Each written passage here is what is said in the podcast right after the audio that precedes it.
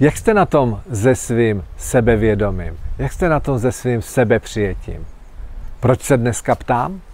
Protože dnes se budeme bavit o komunikaci a ukážeme si situace, jak reagují lidé, kteří mají nějaké vnitřní zranění na tu samou situaci, na kterou reagují lidé, kteří jsou se sebou, sami ze sebou v pohodě úplně jinak. Kam mířím? Představte si os- osobu člověka, který prostě potká někoho, kdo je v nějaké kompetenci výrazně slabší.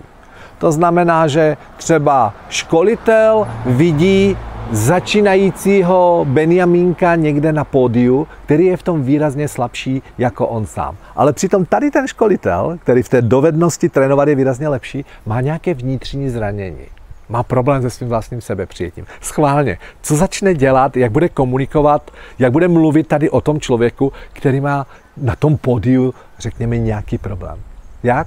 No začne se povyšovat, začne to kritizovat, začne na něj ukazovat prstem.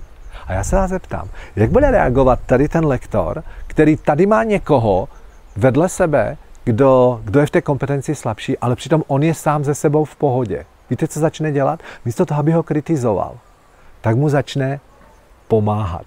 Jak je to jednoduché, že? Nebo další situace. Představte si, že ty lidé se potkají dva, zase sledujeme tady toho jednoho, který má třeba toho své vnitřní zranění. A má vedle sebe někoho, kdo je v té kompetenci třeba v práci na stejné úrovni. Schválně, co s ním začne? Začne s ním soupeřit. Co udělá člověk úplně přirozeně, který má kolegu, který je stejně dobrý v nějaké kompetenci jako on sám? Co s ním začne? Spolupracovat. Že? Vidíte? To znamená soupeření versus spolupráce, eh, ponižování, povyšování versus pomoc. No a je tady pak třetí situace. Tady ten samý člověk najednou potká někoho, kdo je v něčem výrazně lepší v nějaké kompetenci jako on sám. Výrazně, výrazně lepší.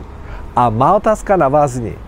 Když tento člověk bude mít nějaký komplex, nějaké vnitřní zranění, co začne dělat vůči tomu člověku, který je v něčem výrazně lepší většinou? No, buď se úplně stáhne, nebo naopak agresivně začne na toho člověka útočit a, a začne mu třeba závidět.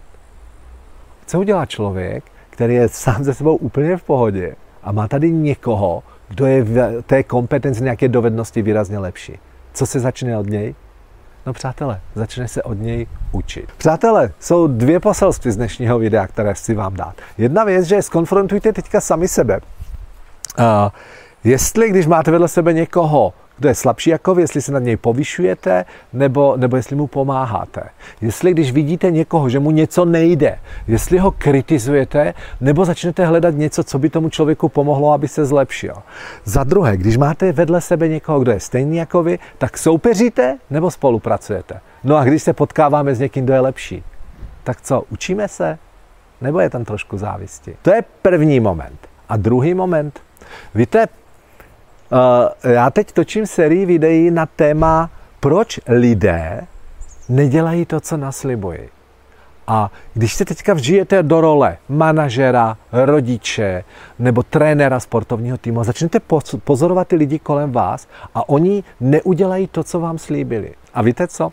Pokud vás tahle téma zajímá, zajímá vás téma komunikace v rodičovství, v managementu nebo jak navazovat vztahy. A zajímá vás téma, jak jak přijít vlastně na kloup tomu, proč lidé kolem nás nedělají to, co naslibovali, slibují. Tak se dobře podívejte ještě do toho mailu, protože tady, který jsem vám napsal. A, a tam najdete odkaz na link na, na video, kde půjdeme výrazně, ale výrazně víc do hloubky. Přeji vám nádherný den, váš Petr Urbanec.